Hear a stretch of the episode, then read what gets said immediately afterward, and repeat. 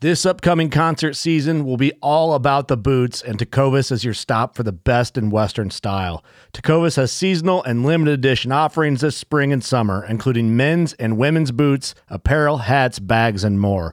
All Tecovas boots are made by hand in a time honored tradition with timeless styles that are always on trend. And Tecovas has first wear comfort with little to no break in period. It's hard to find this level of comfort paired with this level of style.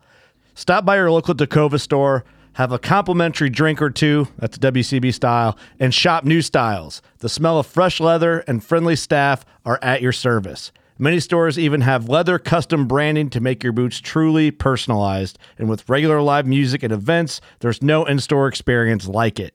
If you can't make it into a store, just visit tecovas.com. That's T E C O V A S.com. They offer free shipping on all boots, as well as free returns and exchanges, and ship right to your door. Go to tecovas.com and find your new favorite pair of boots today. Fishing like a local isn't just about catching fish. It's about connecting with the environment and the people who call it home. It's about hearing the stories and traditions that have been passed down for generations and sharing unforgettable moments with the people you meet along the way.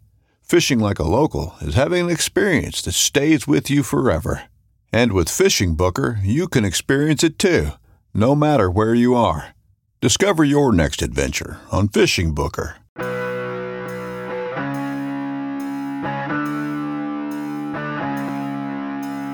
The Pope and Young Club wants to welcome you as we rally together to ensure our bow hunting opportunities for today and tomorrow. You've come to the podcast that believes in preserving, protecting, and promoting the passion for bow hunting. Join us as we strive to be the voice of today's bow hunter. This is the Pope and Young Podcast.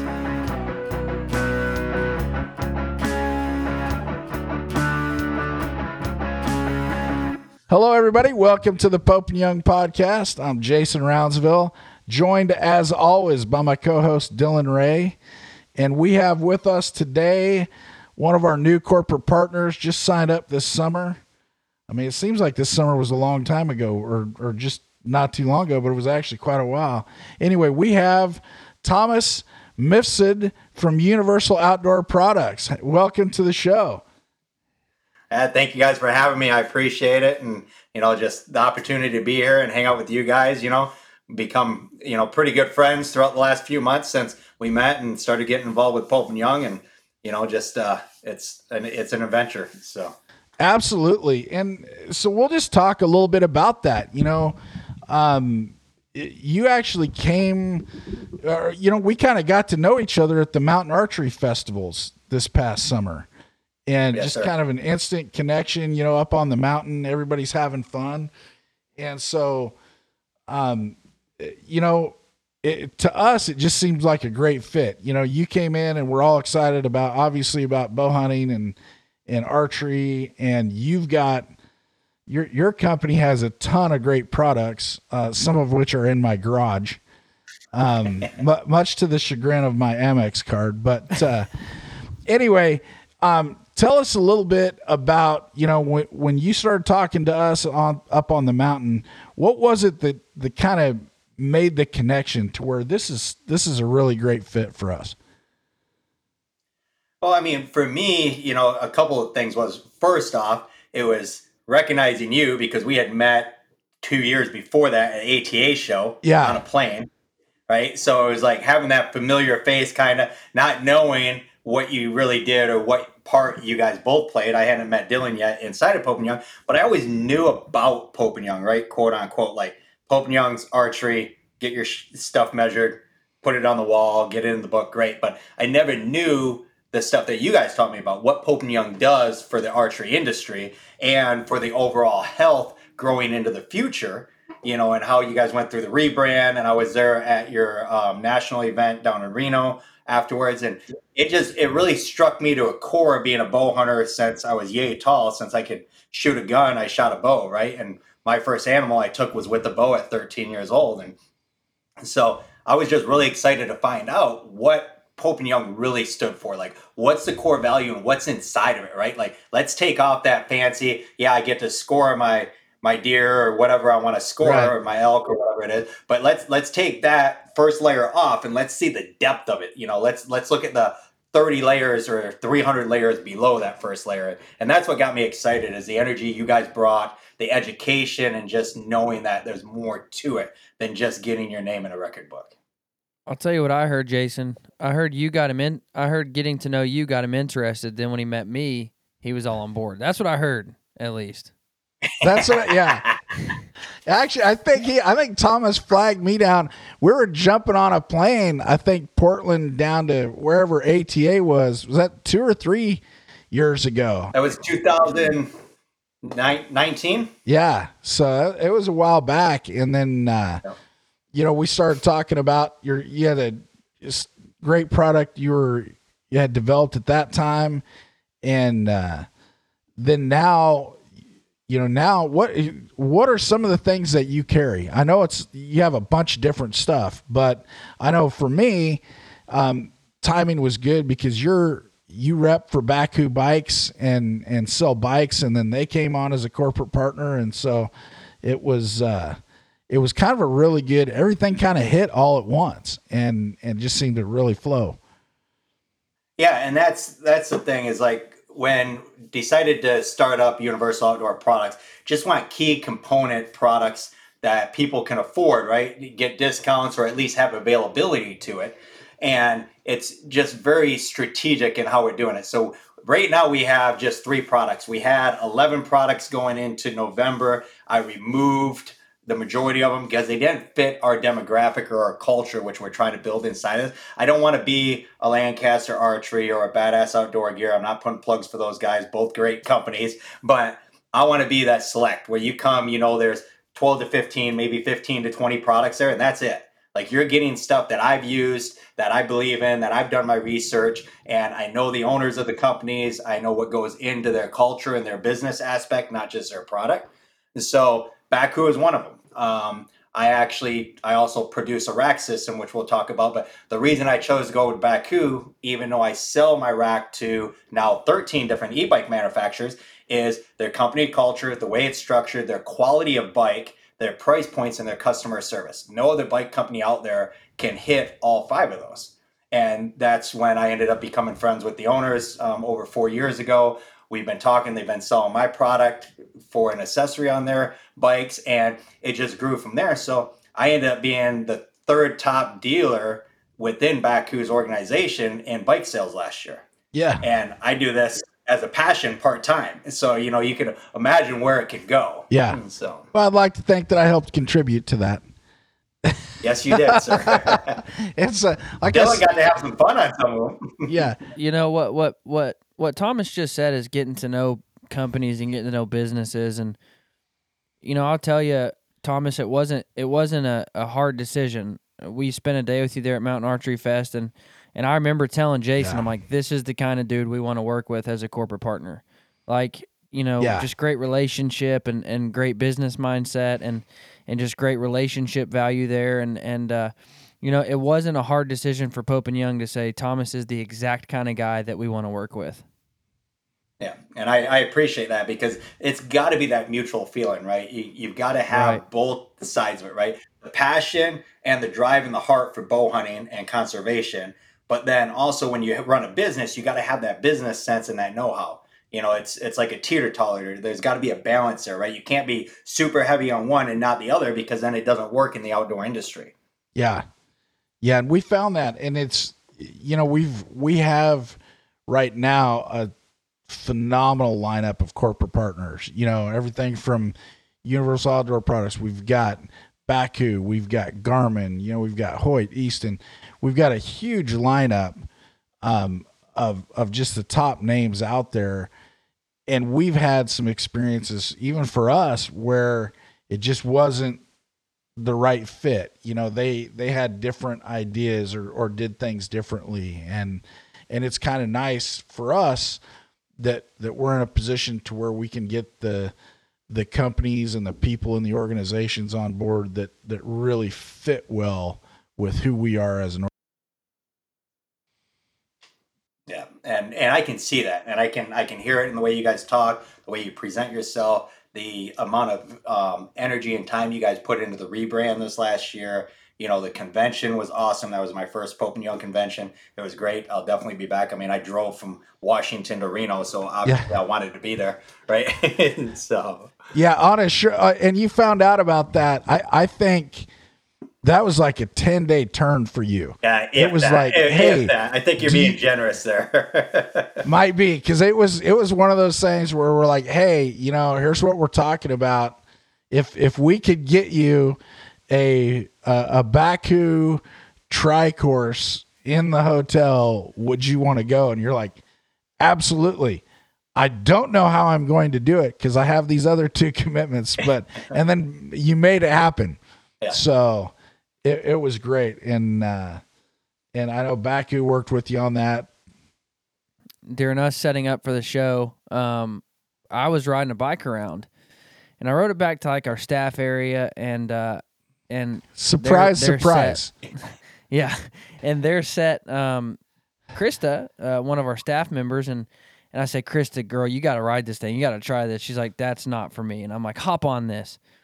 So she took off and she went around the corner and she was gone for like an hour. And I'm like, what in the world?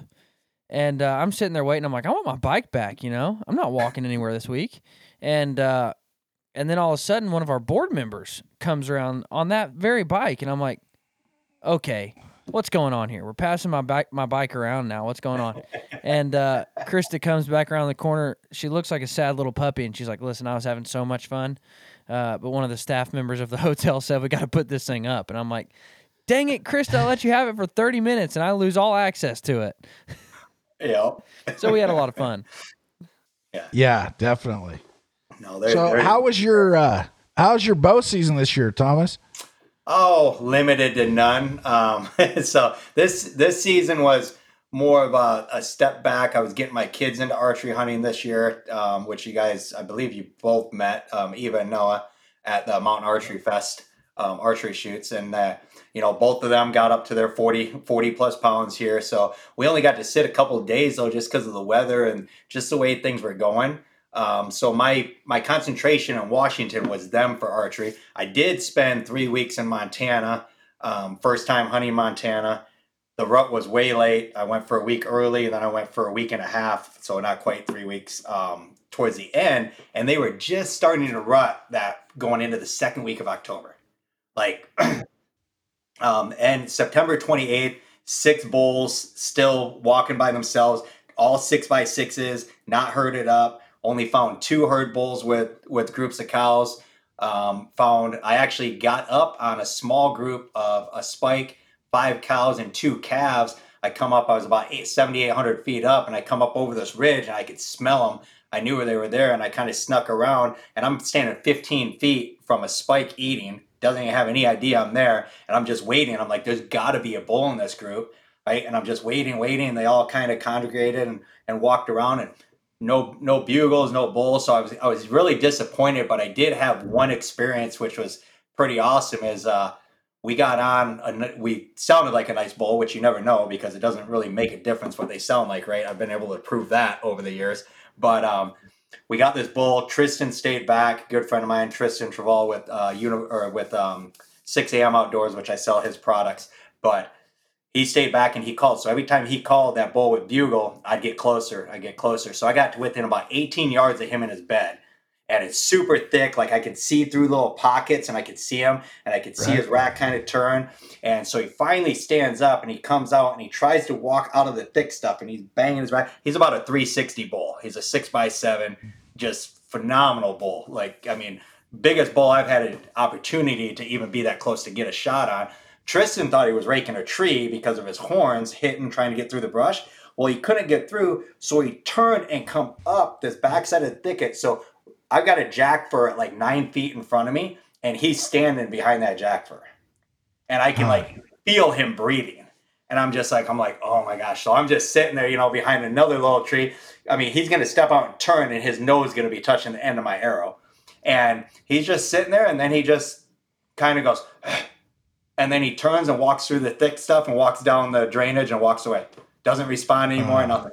I was like, didn't bust anything. So that was an awesome experience. Like I'm a I'm a faithful man too, so I love being out with nature and, and, my Lord. And it's like getting out there and just experiencing it, even though I didn't get to take a shot, was successful for me being within nine feet of a bull of that caliber. Yeah. So, yeah. So, but that was that was it for my bow hunting this year, which was that's some of the when people talk about the intimacy of archery and how you get the extra interactions that's exactly what they're talking about. Because with the rifle, you could have put one probably through the brush and got that done before any of that ever happened. And here, the entire experience was after when it would have been over with with another means of of, of weapon. So how how cool to get an experience like that.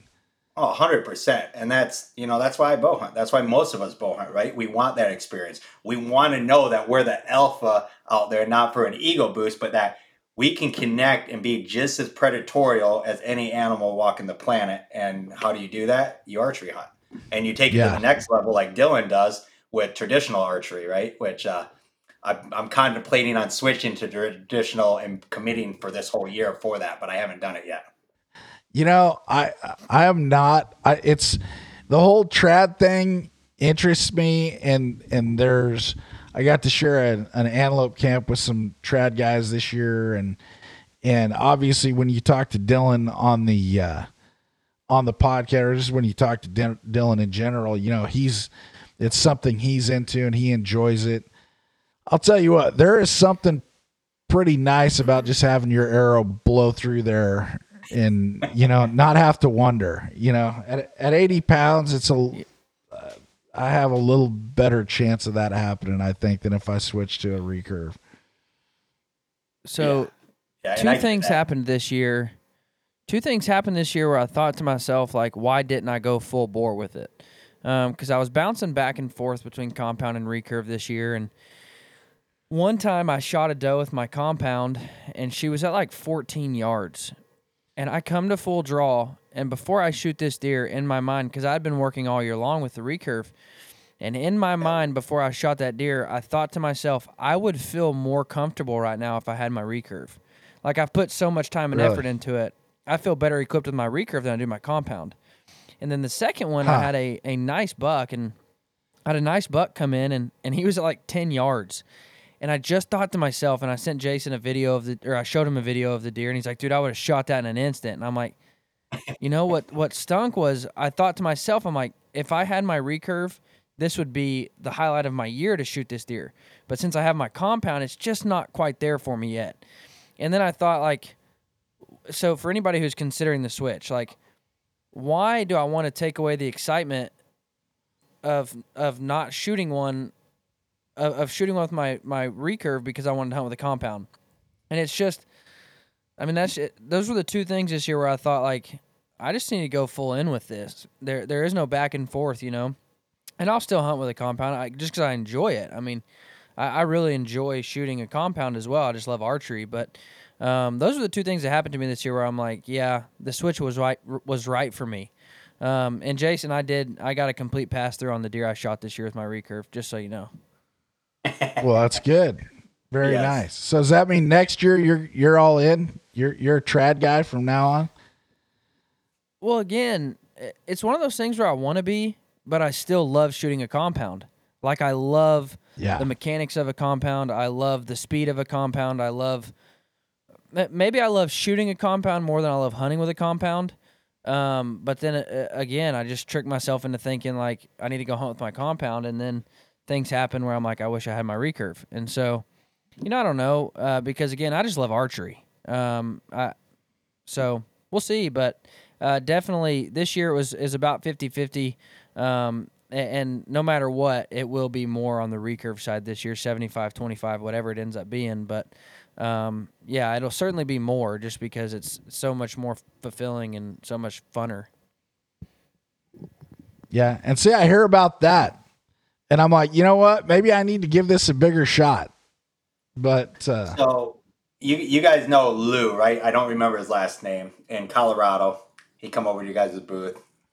Um, I forget his last name. He's got a bunch of animals in the record book. I, I remember who you're talking about. Yeah. Yeah, Lou. I think it's Hobbs, Lou Hobbs. Um, I'm gonna he's gonna kick kick my ass when he finds out I forgot his last name. But um, he's a trad guy, and I went to his house, and I mean he's got everything: lions, hippos, you know, everything you can believe. Probably similar to yours. He he has a lot of SCI records plus a good amount of Pope and Young records, and you know he asked me. He goes, "Well, you shot trad before?" I said, "Yeah." He goes, "But have you committed to it?" I said, "No." He goes, "Then you haven't shot trap. I said, "What do you mean?" Mm-hmm. He goes when you make the switch and you decide it has to be all in, you have to put your compound, put your guns, put everything else in the safe, lock it, change the change the code on it, and forget it for a year. And he goes, you just got to concentrate because he said it isn't just a way of shooting; it's a way of hunting, it's a way of thinking, it's a way of life. He goes, the way you move is different because you don't have that. Oh, I only have to get to sixty yards no, you've got to get to 20 yards or whatever it is, right? So he goes, everything changes. Your your experience with what's around you changes. You start having better reception of what's going on from, you know, the little branch you might not have worried about carrying a compound or a gun, which now you're going to be like, no, I'm not rubbing that twig. I'm not touching this. I've got to move this way or that way. He said it's just a completely different mindset. I don't know if you've dealt with that or not, Dylan, going through, you know, no. whitetails, you know, and being in the field with the recurve. I definitely know what he means um, because I've I've felt I've heard people talk about it. I've felt it before, and I think on that scale, it's like if you ever want to shoot one with your recurve, you've got to leave the compound at home. Same with the compound. If you ever want to shoot a deer with a bow, you've got to leave the rifle at home. Yeah. Like I, I understand that mindset, but I told somebody somebody asked me at one point. They said, "So are you going 100% trad?" And I said, "No." Because I wanted to start shooting a recurve to be more well rounded in archery, not to limit myself to one form of archery. Um, And so for me, it's like I just love the sport of archery. And if I go traditional only, all of a sudden I've cut out all of the fun things about shooting a compound and all of the, you know, I, I love going out and shooting at 60, 70, 80 yards. I love that. And and now I understand you can still shoot distance with a, uh, a, a recurve, it wouldn't be the same distance, but you can still shoot long shots with a recurve. But I just love that aspect of archery and stretching the distance of, of a compound.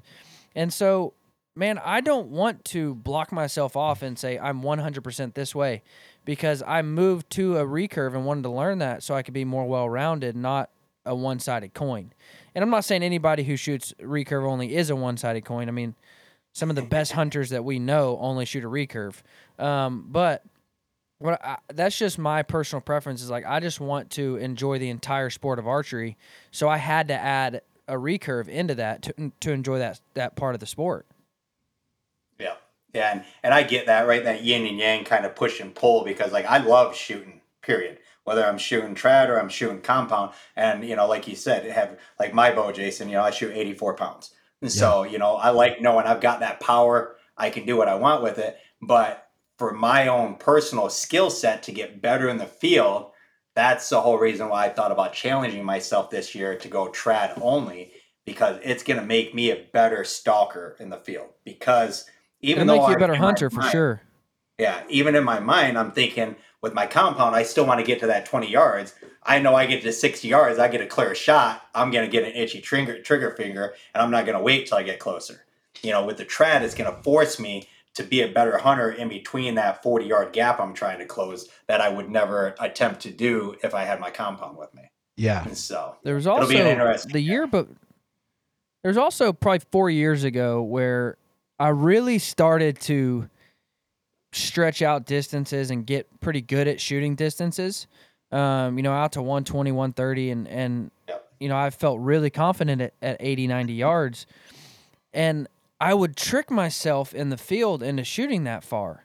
Well, on a whitetail, I mean, deer can be t- 10 yards away before your arrow gets there. I mean, at that distance. And so I made shots and and I'm just like, why did I shoot that shot? Like I know better than that.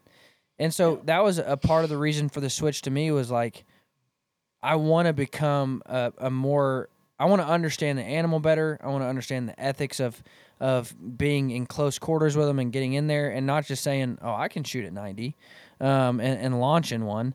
Um, and so that that was another part of the reason for me uh, is wanting to just kind of be more intimate with that animal and take better shots. And a recurve is going to force you to take better shots. Yeah, that's that's a hundred percent why I'm looking to get into that. You know, I'm not getting any younger, so I don't want to wait till I'm in my sixties to try it, and then I'm frail and, and not frail and nimble, but I'm not going to be the way I am right now at 45. Right? It's uh, it's just going to be one of those things. I'd rather learn it now instead of wait until later and not being able to have that opportunity. Yeah, Dylan's now laughing because he's a youngster. So Yeah, He's what- like, what yeah. Are you 23? he's like, I don't want to wait till I'm am, old and uh, in my 40s. Yeah, right. I think I'm 29. No, 28. 28. I'm 28. I have to count. See, that's I what know I'm happens already to the too, age where I have Yeah. to count. right? When you, when you start shooting trad, your memory goes back to the older days where it's not as good, so you don't know how old you are. And so it's like, hey, I, f- I feel younger now, you know. So are you shooting, Thomas? that's you shooting a recurve? too.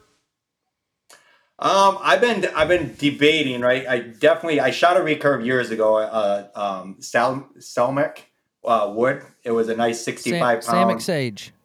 Yeah, yeah. It was a it was a Samick. I don't know if it was a Sage, but it was it was a nice bow. I mean, it was I don't know like 500, 600 bucks. Like not a crazy amount for it, but it was a nice shooting bow. I got decent within thirty yards. I mean, I was I was hitting a pie plate, you know, at thirty yards, which for me was good back then. And I took it on a hog hunt um, in Georgia actually, but they the hogs were all nocturnal, nothing was moving, so I ended up shooting a handful of them with the AR with night vision, just so I shot got to shoot something, and then we took the dogs out, and I got to use the the knife and stuff, you know, and go through all that. And I've done that several times now, but I was like, yeah, let's try it. I did it for that year, and then I never never did anything since. So that's one thing I'm gonna probably get around to talking to Dylan about is the bear recurves and uh, the trad stuff that Bear puts out because I know they've got a really good product, you know, and it's not. There's some really good custom bows out there I've seen, you know, but it's hard for me to justify spending, you know, fifteen hundred to two thousand dollars on a recurve. And so, You got to commit to it. yeah, I know, right? I'm, I'm definitely, I, I'm about 95% of the way there to commit to trad. I just got to figure out what I'm going to shoot. Not too long ago, we had Tom Clum on, and uh, and he talked about selecting a bow, how to find a good bow uh, for a beginner. And so uh, I'll send you a link to that episode. Yeah, definitely. I'll, I'll listen to it for sure. Yeah, it's it's nice. Although when you're talking to guys like that, they know so much about it that it's intimidating just to even talk to them because you're you know you're starting from down here and these guys are up in the you know and and even though they're great and would do whatever they could to help you it's intimidating because uh, you know when you first start out you don't even know what you don't know. And so Right. it's it's like you know i don't want to ask stupid questions then well quit asking them you know Isn't that the truth? Yeah. Can't get an answer, though, if you don't ask, that right? that's true and you're gonna learn one way it might as well well, might as well not make it the hard way Yes. Yeah. Just right off the bat, tell me everything I'm not supposed to do. I'll make that list. I'll memorize it. Then we can talk about what I'm supposed to do. yeah yeah so if if you could chase so so you're one if you had a trad like bucket list what would you chase what what would be your top two animals chasing with a trad gear First, first thing would be would be black bear spot and stalk. okay That'd be my first animal. I, I love bear hunting. I love the closer I get, the better. Like I, I want to, I want them either growling and snapping at me or not even knowing I'm there until the arrow goes through them. You know, so it's uh, I just love being able to stalk. Did you ever them. see that video of Clay Newcomb and he's sitting behind a a uh, who's the editor of Bear Hunting Magazine, but um, he was sitting behind like a, a a blind that he made out of out of sticks and stuff, and and the bear actually comes by and knocks his arrow with his mouth. Um, Yeah. and then turns and walks off and he ends up shooting it at like five yards. Like that Wow. is, that's the most phenomenal footage I've ever seen of a bear hunt. Like it's incredible. Yeah, no, I I remember seeing that that one and uh, Tim Wells with his blowgun with that big bear on his bait pile. I don't know if you've seen that or not, Yeah. but he, he shoots like a 400 plus pound bear with a blowgun at like five feet from the end of his blowgun on this bait pile, six feet, and it's just like insane. I'm like, I like that'll be next. First, I'll do the trad, then I'll do the blowgun. Yeah, you better do that while you still have the lungs. Right? Oh, man. I'm like, Yeah. Yeah. I, I, I could pull an 80 yeah. pound bow, bow. I'm not sure how many pounds I could generate with my lungs. right? Yeah, it's it's interesting. Like uh, I had some good conversation with Tim over the years. He actually uses one of my products, and I'm I was supposed to hunt with him in Alaska two years ago and spear my first black bear with them, and then COVID hit and all the our hunt got canceled, and so which hopefully we'll be able to get it set back up next year. But um, yeah, he he tried talking me into it. He goes, "Well, why don't you just bring me the blowgun up too and uh, see if you can get one?" I'm like, "No, I'll I'll do the spear first. Yeah. I'm not I'm not ready yet to try to do freaking kill a bear with a little ass dart. Yeah. That's, uh, I, I'm good with the big dart, you know, thir- Right. 30 some inch. Did you ever see the video of him doing baboons with a blowgun? Yeah, and he's he's insane. Like his, Those things are so- fierce, dude. Yeah. Well, and that's one thing too. So when you look at instinct hunters like that, right? That's one thing going back to the trad conversation is I want to bring more of my instinct, my my hunter, my predator, my alpha instinct from being in the woods out. And like, you know, you watch him shoot, all his is instinct. Three finger, Oneida bow, no sights. Everything is instinct from ducks and geese out of the air to a running baboon at 90 yards. It's insane what he's been able to develop inside of his instinctual shooting. I've never worked on that before. And I think trad will help unlock that and develop that. And that's that's another reason just to kind of put the icing on the cake there. So it would be interesting because I started off even with my first compound. I started off just instinctive shooting.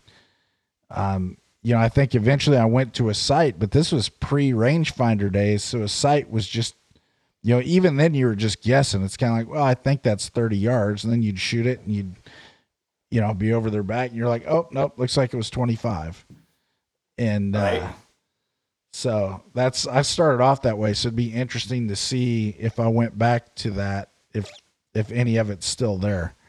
It's a long time ago.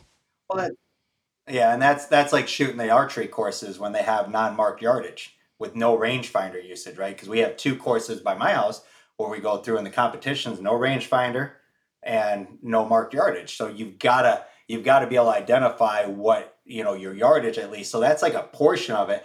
But then I look at okay, what if I didn't have my sight? Yeah, You know, could I still hit that without my sight?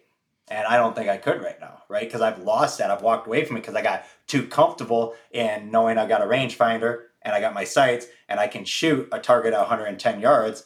So why why do I need to think about it? yeah, right this this way at least i got to start thinking a little bit more and slow myself back down to enjoy the moment of the shot and the drawback you know like i enjoy it don't get me wrong i love compound shooting i'm not i'm not knocking it i will always have at least one or two i think i've got five out in the garage right now but you know i will always have them here. My kids will shoot compound you know but it's just i want to better myself and and i do this in all areas of my life. I mean that's why i do the four dimensional business coaching and that's why i do what i do inside of you know my leadership accountability and production trainings so. Yeah, I'll tell you what I wh- what I've come to work on is people ask me what's your effective range? And I just say my backyard. And they're like, "What do you mean?" And I'm like, "Well, I've got in my backyard I've got 8 3D targets. And they're anywhere from 0 to 32 yards spread out. And that's what I want to become effective at, 32 yards. And that way I know like if I look at an animal, I can just think, "Yeah, that's inside my backyard" and shoot it. Um, now I still carry a rangefinder. I'm not that cool. Um, but really for me, that's just like because you can easily trick yourself. You see a big deer, you can trick yourself into thinking, yeah, he's inside 32 when he's at 41, um, just because you want to shoot him. And so really for me, that's just to make sure, like if they're on that fringe um, of being too far, that's for me to make sure, okay, they're inside 32. Uh, but then once they get inside that 32, I can pretty much just kind of guess where they're at. Like I don't have to, I don't have to range to know if they're at, at 10 or 15. Like I can pretty much figure that Yep. out. yeah and, and i definitely will carry a rangefinder for sure you know and just to be able to verify and know my comfort zones, especially just starting out with trad, you know. But um, we've got there's so much technology out there, and I mean, I mean, just for the the ease of people getting in archery, like we're talking about the more the I I look at it as extreme, right? Like long range, I don't think is as extreme as shooting trad. Like I think trad takes more work, more effort than shooting out to 100 yards. You know, I was I was shooting with 100 yards since I was 15, and um, it's having that ability and that technology though for people to come in and start shooting archery, even if you don't bow hunt. Right, this is what a lot of people, especially in this area that I know, they love to target shoot. They just love shooting. They love archery shooting, outdoor courses, indoor courses, but they don't hunt. Right, so it's like it's even there. It goes back to that. You know, okay, you can still enjoy archery and the art of you know being an archer and and not hunt but at least educate yourself inside of what conservation is and what we do as bow hunters yeah. and why we still have the land and the animals we have today is because of people like us and the conservation that goes on yeah and the the hunters that are out there yeah, not, nothing to get nothing wrong with target shooters. We just we're here to make sure that if you ever choose if you ever think, hey, you know what, I'd like to try hunting, we want to make sure you still have that opportunity available to you. Yes, hundred percent. Yep. Yeah, I love that. Fun, yeah. fun. So, so do we want to? So uh, with your uh, with ahead. your compound, would it be would it be black bear with the compound, or what would your top quarry be for that? Compound's a uh, um, brown bear up in Alaska. Okay. Yep and so I, I still haven't been able to do that yet. Like like I, I would love to go to Africa, but I want to wait till my son's 13 and I want us to go together. I don't see myself doing the big five just because I by the time he's 13, it's probably going to cost me a half million dollars, and I don't see spending that on yeah. on the hunt, you know. But in like that would be fun. Like I would love to go over there and, and hunt whatever I could over there archery. That would you know compound and or trad combo but for here, for North America, um, 100% uh, brown bear, and then uh, you know moose after that. Mm. You know, I'd like to be able to get a nice moose. You, you know what's neat so. is we just had our last guest was uh, the magazine writer for us, does the adventure bow woman column, uh, Johnny Marie, and she came on. She's from Alaska, and she shot a brown bear with her bow before she ever shot a deer. Imagine that, right? That's uh yeah, I know. awesome. yeah, stoked. she was talking about that. She's like, you know, I've shot black bears and brown bears, but I'd never been deer hunting before. And it's like you, you look at that, and it's kind of a a uh, uh, coming the other way around the around the neighborhood to get there. Yeah, but it, it's it's an easy, accessible path for them yeah. there, right? Like every two to four years, they get a brown bear tag or an inland grizzly tag, either way, depending on where they're at right? So they can they can do that. Like I know a guy that runs a fishing um, outfit out of Yakutat, which is kind of in between um, Anchorage and Homer or something like that. I forget where it's at. I've been up there twice. I wired two of his cabins for him and did some hunting and fishing up there. But his boat guide up there, you know, he's like, yeah, he goes, you know, I, I get a tag every three years for here. And he goes, I, I get my bear. He goes, last year I got a 10 foot three, 18 and a half year old bear, no teeth in it. he goes, the thing was a beast. He's like, he goes, I, I really wanted to do it with the bow, but I was moose hunting. He goes, we got our moose, we got back to shore, and he goes, I look and the sand's still moving in wow. the track. And he goes, so I knew he was close. So he goes, I just walked down the beach, and he goes, I was like, what the heck's going on? And he goes, I pull up my scope and I look into the trees, and there's a flutter going on. And he goes, it looked like a hummingbird. And he goes, then I kind of backed off and realized it was only 70 yards away. It was the bear blinking. Ah because he had like a twig in his eye looking at him. And so he pulled up and shot him, and then it came out and charged him, and he shot him again. And uh, but you know, like he said, he goes, you know, I I can shoot a bear before I can shoot a moose or a deer. He goes, they're just more readily huh. available when you get a tag yeah. up here. He goes, it's easy to get them. I was like, yeah, you say that. yeah, it's it's one thing to get a tag. It's another thing to get close enough to get a brown bear with a bow. Although the people, yeah and I, and I wouldn't shoot. I wouldn't do it without yeah. a bow. Like I wouldn't do a, an inland grizzly or or a brown bear with a gun. And I mean, there's very few guides out there that'll take me. Tim Tim Wells, his guide let him spear that grizzly bear two years ago out of the tree stand, and um, he's the only place that you can spear spear grizzlies, and you know he does one every two years. Mm. And he's like, if you ever want to come up and spear one, he goes, you, you can come on up. He goes, Tim passed on one that was 30% bigger than the one he got. He should have just shot, got it. It was day two. And he's like, oh, I don't want it over. And then he finally got his on day 28. So 28 days of sitting in the stand before he got his second opportunity. You know, I'm like, I was like, that'd be pretty, pretty neat to do. But, you know, it's, it's one of those things where it's, it's been my bucket list since I pulled my first bow back and I seen an article in the old, old outdoor life magazines, you know, way back, you know, when me and you were Yep. kids. Dylan wasn't even conceived yet. But uh and um, you know, they had a picture of this guy on the front cover and he had a, a Kodiak brown bear on his back. This guy's like 6'3, ex football player, and the head was as wide as his shoulders. You know, and then I ended up reading that article and he bow hunted it. And it was just like, I'm like, Yeah. I'm doing that. Before I That's die, I'm doing it. You know? It's when when I first started here, it had not, you know, it's it's going on almost four years now, but y- you know, brown bear with a bow is just not anything that would have made my list. But man, you talk to people and they just they enjoy it. You know, I mean, it's Chris the other day. That that's his thing. Is he wants to go chase grizzlies with a bow, and uh, the the folks that have done it, they just love it. They just really enjoy it. So there's got to be something there. Well, I mean, I, I look at how fun it is for me to go after black bears, right? So, I mean, you you put that next level of intensity, and I could be a, a bear's bowel movement tomorrow type of thing, you know, and it puts a whole Yeah. new twist on Although, it. Although, how big was that bear in in uh, was it New Jersey? Eight hundred and some pounds.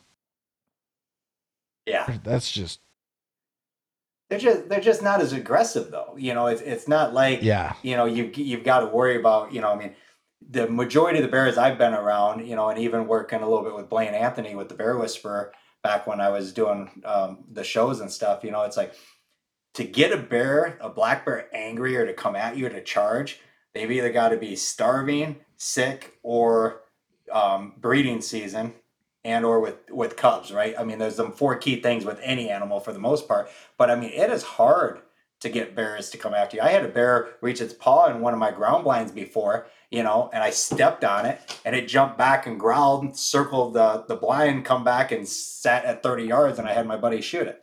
You know, so it's like, but it was just being, you know, um, investigating. It was just curious. It was like, oh, what's that Yeah. type of thing? Didn't know we were in there. But then you look at brown bears or grizzlies, you know, I mean, they look at you and you've got a lot larger of a chance of them looking at you as, yeah, I'm gonna eat you. Like I, Yeah. there's there's no like, Well, they'll they'll kill you just to show that they're the biggest. They'll Yes. they'll kill you just to show they're the baddest in the woods. yep. Now, where do you do your black bear hunting? Where do you where do you like to go for that? So, I mean, I here in Washington, is nice because it's over the counter in the fall. Spring, we just got attacked um, by anti hunters and everybody else, and had our spring bear revoked. And then we got enough people with uh, backwoods and uh, black bear, I forget their organization, putting out petitions that we got it to get revisited um, and you know re-listened to. And right now, they pulled it back out and gave it back to us. But we're the between the first and second largest population of black bear in the United lower 48 usually goes between Wisconsin and Minnesota and um, Washington. So we're, Wow. we're always in first or second, 25 to 28,000 bears that they know of that they've recorded. And they're like, oh, bear populations are down. It's like, no, you don't allow us to trap. We can't bait. We can't use hounds.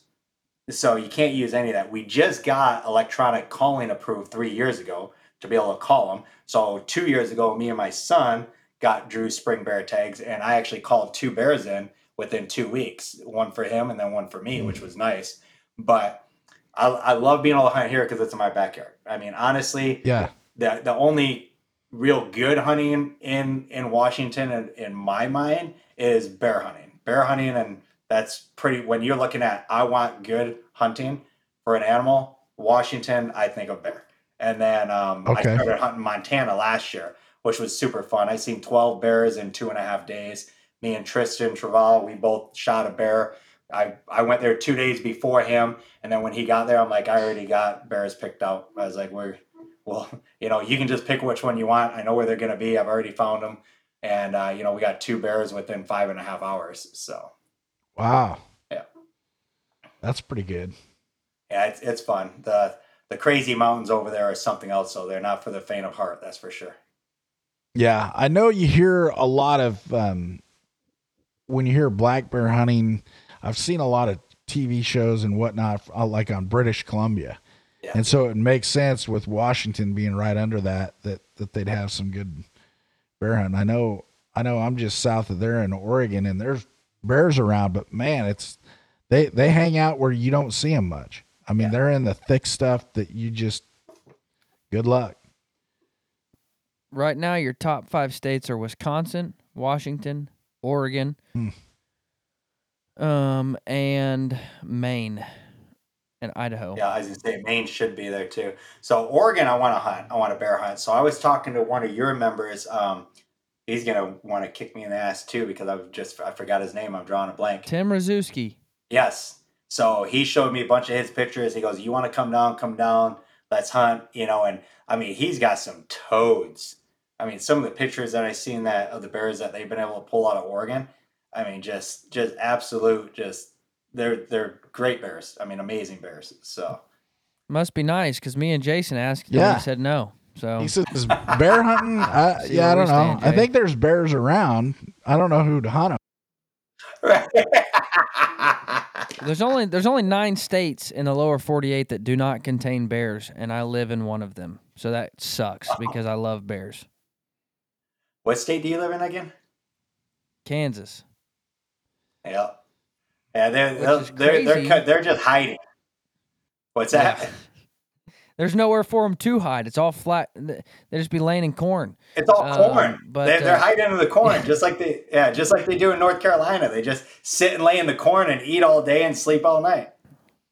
yeah, you know, I, I, I don't know what in the wild doesn't like corn. Everything eats right? corn. That's well, and that's one thing. Like you get back over to the East Coast, right? East Coast people don't realize unless they start looking into it, produce yeah. huge bears, absolutely just mammoth bears.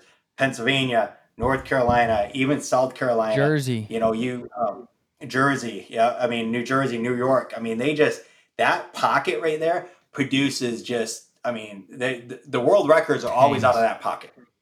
They're always you're always your 550 to 850 pound bears come from that pocket, and from what I've been told through biologists and stuff, a lot of those areas they don't fully hibernate kind of like here in on the peninsula because we have the rainforest. So in the area I'm at, it doesn't freeze. Like the biggest bear I've shot to date, I literally shot 45 minutes from my house on a small little mountain they called um, in between the residential stuff.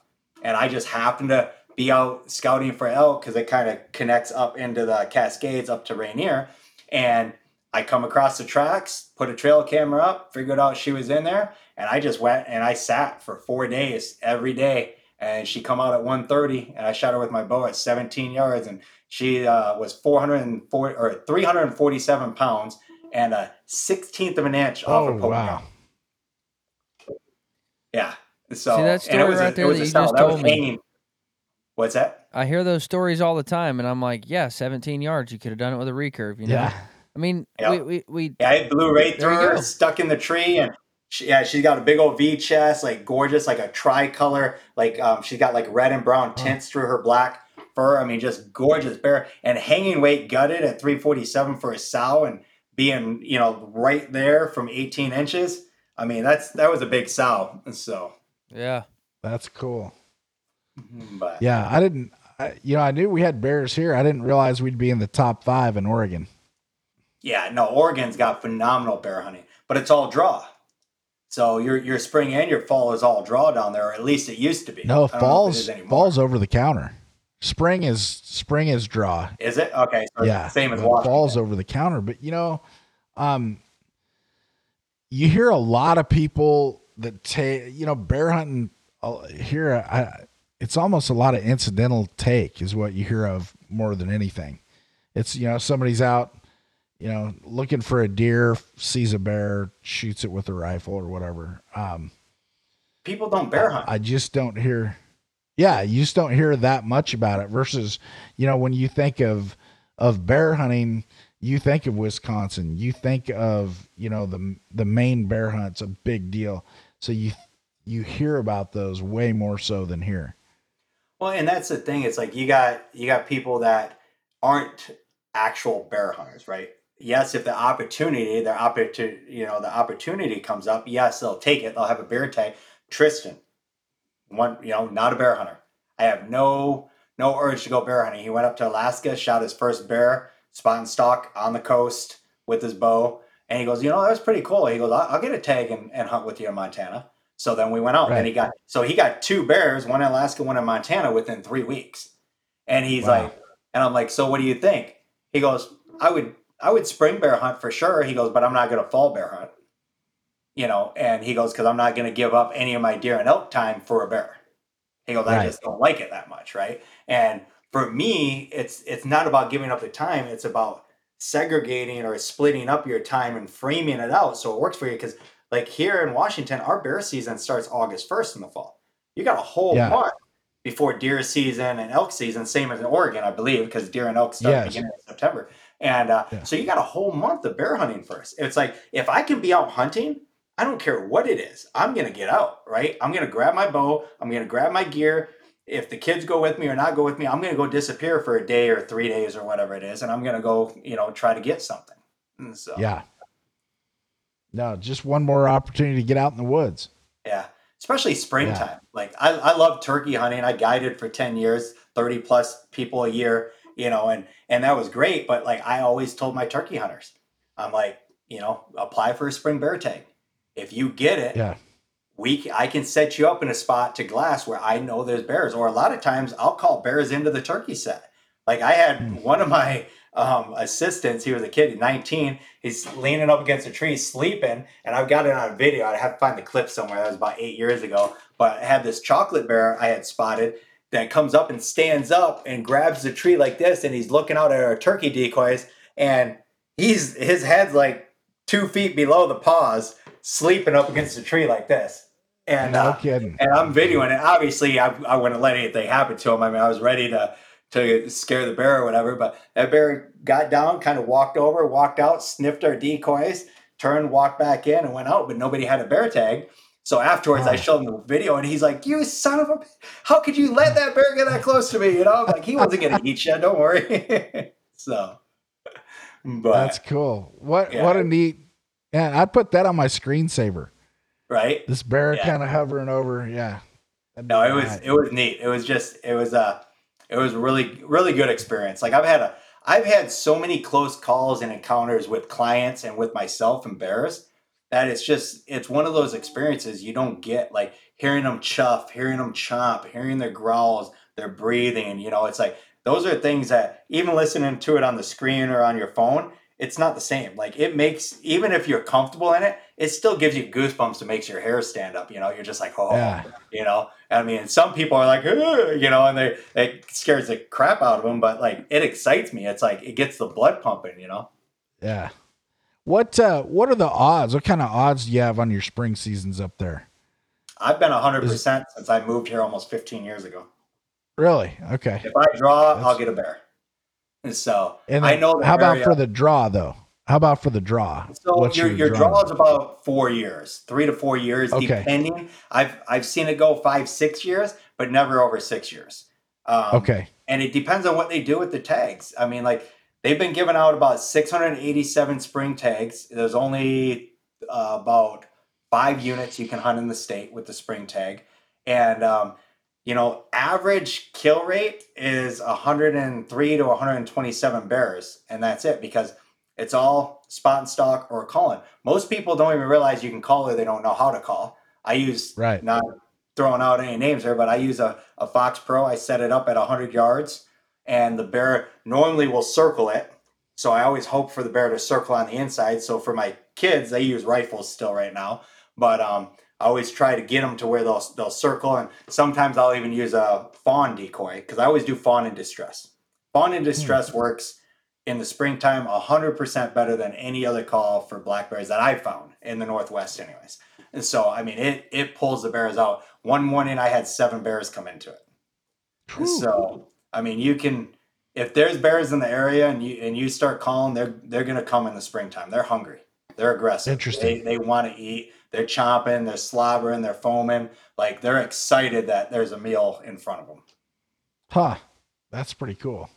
Yeah. But you got to get a tag, right? In the fall Yes. time, you can still call in the fall time, but they're not as aggressive. You know, you'll get like the day I got seven bears that same area in the fall time. If I get one, maybe two bears during the day to come in, I'm I'm doing pretty good because there's so much foliage out there with the berries starting to pop and everything else. I mean, they're just they're not that aggressive because they've been able to feed for the last, you know, two, three months. Yeah. So when you're calling bears, is it a That and they don't want to.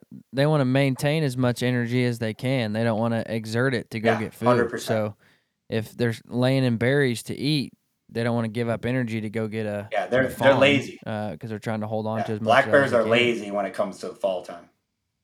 so are you um you like making a set like you do looking for turkeys where you're you know hiking a ridge, setting up, you know, calling for a while and then give it what do you give it an hour then move on or Yeah, I usually with bears, I like to do two hours. So Okay. it's, it's a little bit longer. I mean, you'll hear people say no, yeah, you'll hear people say 35, 40 minutes. The thing with bears is normally if if your set's here, if that bear is in a cone about 45 degrees out from either direction, he will turn and come in. If he's past that 45 degrees, if he's 90 degrees out from you, eight out of 10 times, he's not even going to give you the time of day. He's going to stay on his path and he's just going to keep walking to where he's walking. So they've got to kind of be in that in that cone shape of where you're calling from. So that's why I like to sit for about two hours because they'll go out and wander around, and at some point they might come into that cone, and now you're into somewhat of the direction they're going. So now they're going to continue to go that way because they're in you know in their biological connection, they're going that way anyways, and now they got the potential of food. Hmm, okay. And so that's what that's what I found with my experience. I mean, there's you'll find all different types of verbiage and experience. Like, um, you know, even with uh, Jana Waller, you know, she's a big bear hunter. You know, trying to get Yeah. on a spot to go with her and John over in Montana either this year or next year.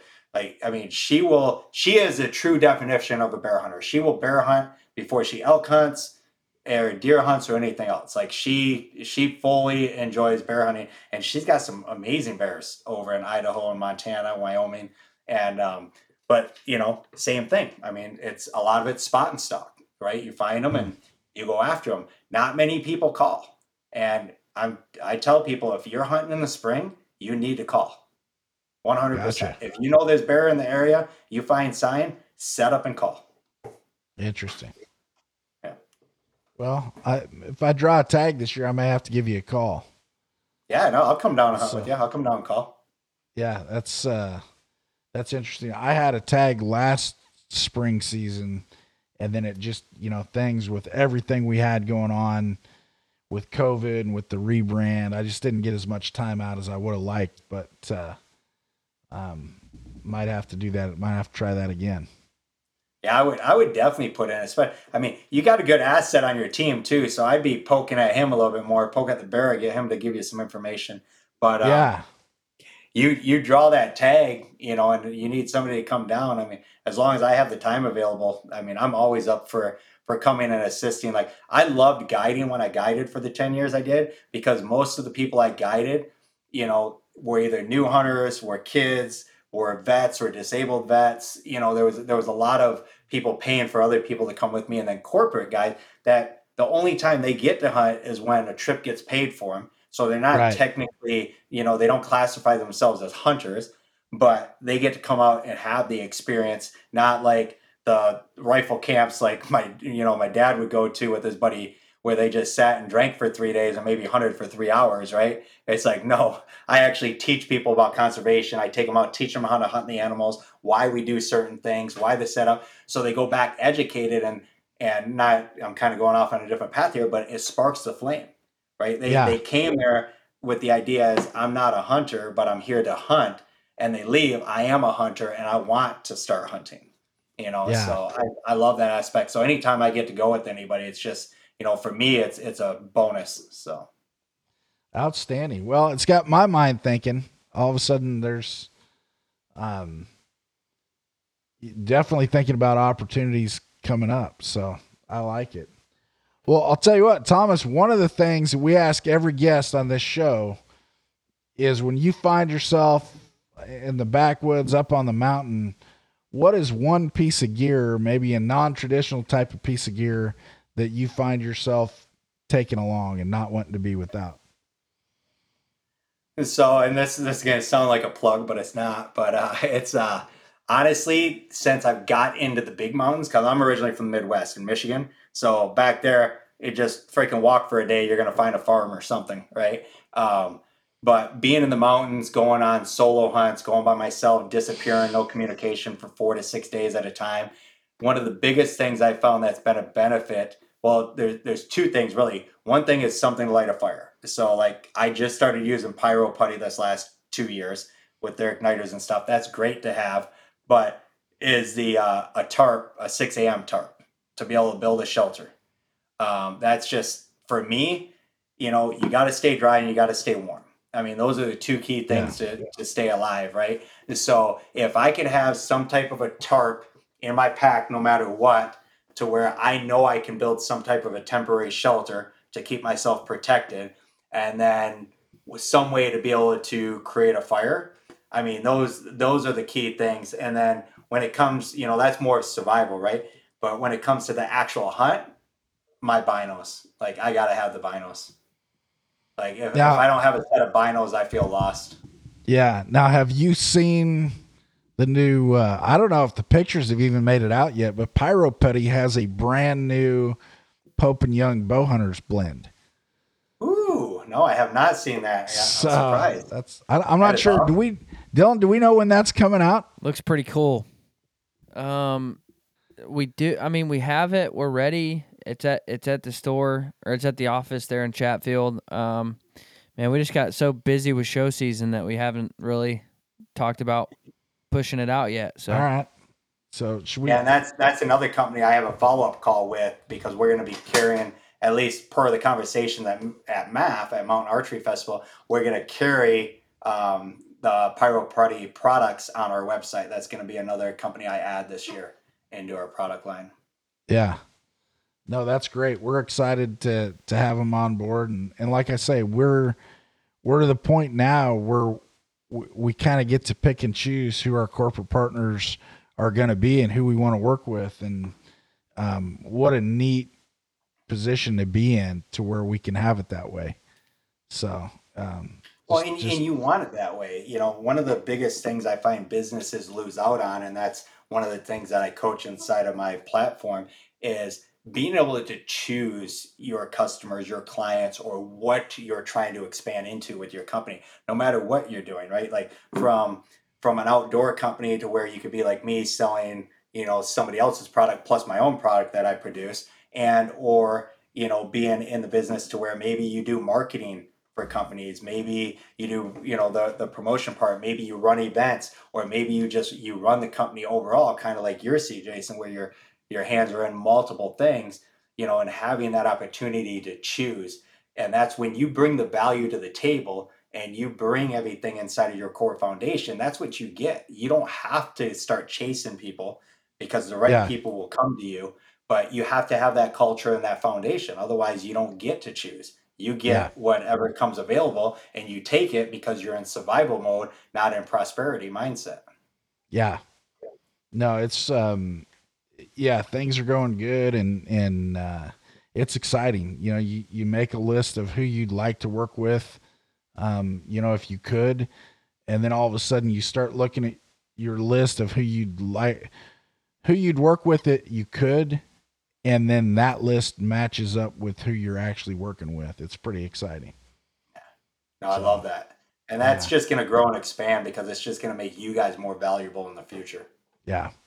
Well, we're also trying to, um, you know, hopefully you've realized this. We're trying to to emphasize the partner in the corporate partner program. You know, Yeah. where it's how, what can we do for you, not just gimme, gimme, gimme. So Well, and that's that's a different you know structure from ninety percent of the other companies out there that all want everything in the world, but they're not willing to give everything back. And then you see the type of partners they they're left with, or the type of you know um, of what they look like to the public eye, because you can see that it's made up of a bunch of broken pieces. You know, it's it's not a nicely put together piece of artwork like what Pope and Young's turning into, and and I think you guys are shaping it up very quickly with the new brand and stuff, and and the way you're picking and working with your partners. So yeah. So well, I'll tell you what, Thomas, we appreciate you uh, being on board with us as a corporate partner, and uh, thanks for all you're doing for for bow hunting and for Pope and Young out there, and and taking some time to to visit with us today, man. Always a always a great opportunity to to get to know somebody a little bit better. No, I appreciate that, and um, you know, if I can, I can put one more thing in here if you guys don't mind. Like Mountain Archery Fest You is bet. coming up. Registration's coming up. February fourth is going to open. You know, we're we're a platinum sponsor with them. They actually just hired me on for business co- coaching and facil- facilitating the executive side of it for the, this next two years to be able to help them grow and expand into different levels and you know just to be able to take what they've already built and you know double down on it which has been pretty awesome and you know one of the things that i wanted people to realize too with the universal outdoor products is it's a place to buy products but it's also you can reach me there if you're looking for assistance in your outdoor company because i can give you a different perspective and different mindset. You know i've i've invested the last five years and you know not to say numbers but over 350k into my own development coaching platform to be able to help these outdoor industries and companies because i see a lot of them struggle.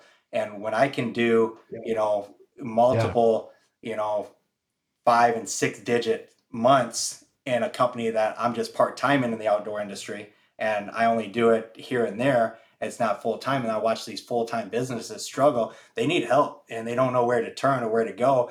You know they can come to pope and young and ask you guys say hey you know we're having we're having problems inside of our business or how do we expand or we're having issues with our marketing you know can we get on the phone with dylan or whatever? Having companies that are willing to share that or at least say hey you know you should you should go and look at hiring somebody to come on and you know give yourself a boost.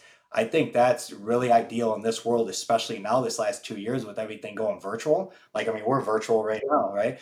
And Yeah. a lot of people miss that boat. Like i've had my best two years because i was virtual before all this happened. And so you know and then when i talk to people at like archery events and stuff and you know i sit there and, and i watch them change. Like i talked to an owner of a company for about three hours and within two days he he cut off his three year and put his three year target goal into one year to where he's doing full time his product now. And he's not waiting the extra two years. And he took the step and he's making three times what he was before because we were able to to outline a different path and plan. And i worked with him over a few months you know? So Yeah. it's like people gotta not be afraid or stuck in what they can't control, and they need to be able to come to executives like yourself, marketing masterminds like Dylan, and you know, let's let's make this work. It's a fifty billion dollar industry, the hunting industry, a year, right? I mean, it's people don't realize like that's small in the gist of things. When you look at YouTube, where they bring in 168 billion dollars a week in advertising dollars, right? 50 billion dollars is small, Wow. but as an outdoor company, team up with people like Pope and Young, team up with other other groups that are doing stuff, not just that have big names, you know. Yeah, like like Mountain Archery Fest. You know, we've been working with them since since the very beginning, Yep. and you know Brandon Waddell and his team over there. They're talk about partners. I mean, they're really good partners. Um, we run the pint nights there. We're looking at doing some regional style events with them this year up on the mountains. And, um, you know, that's part of our platform when we talk about promoting bow hunting. That's part of how we want to do it is we want to get people out and, and let them see the Pope and Young World Record course at the Mountain Archery Fest. That's, that's a neat opportunity. Well, and So- it, and it's huge, and that's one thing. You know, I'm gonna end up making this extend, but that's the thing I was talking to a couple of your board members about at the convention. Right? It's like you've got, and I'm not, I'm not picking on Pope and Young, but just in general, you got a lot of this old mindset. Right? People are stuck in the old ways of doing things, and they don't realize a five thousand dollar marketing budget should be for a month, not for a year. Right? You know, Yeah. setting up different partners needs to be and stuff that can can grow and expand. Like me and Brandon have had, you know, several conversations on how he's gonna lay this out this year and where he's going, the new media deck, everything else, registration. Like I helped that their team walk through all that and being able to expand and expose Pope and Young more, you know, that's going to be a place to where it would be great to sit down because what you guys have done, what I seen you guys did last year was great, right? And I I pitched into a lot of it. You know, I've donated a couple guided hunts to some of them, and I did some other things inside of that. But at the end of the day, it's like there's there's so much more room for expansion that the outdoor industry is is five to seven years behind every other industry inside of marketing and reach and communication and branding, which you guys took a big initiative and a step this year, which was the start to a new core foundation for Pope and Young, which is awesome. And more companies need to do that. Even the small companies that go to those archery events, right? They don't have the connection inside of what they should be doing. They're trapped inside of what they've been told they had to do, right? And there's a big Right. difference in between those two things. Yeah. Well, it's yeah, that it and it's a that's a trap that's easy to get sucked into because you do what you have to do, not what you want to do. Yep. And And, so- before you know it, three years go by and you're like, ah, shit, I'm still in the same spot. Yeah, you made a little bit of money. Your company hasn't grown. You're still working way too many hours. You you don't own your life. You actually created a job for yourself. You don't actually technically own a business. So now what? You know, it's like, well, now we start from scratch. It's like, you know, scrape Yeah. off what you think you want to do, figure out what works and what doesn't work, get rid of what doesn't work. Let's start doubling down on what does. I like it. So Well, hey Thomas, th- once again, thanks so much for being here with us. Uh, always a pleasure to visit with you, and uh, and like I said, thanks for all you're doing for bow hunting and for Pope and Young, man.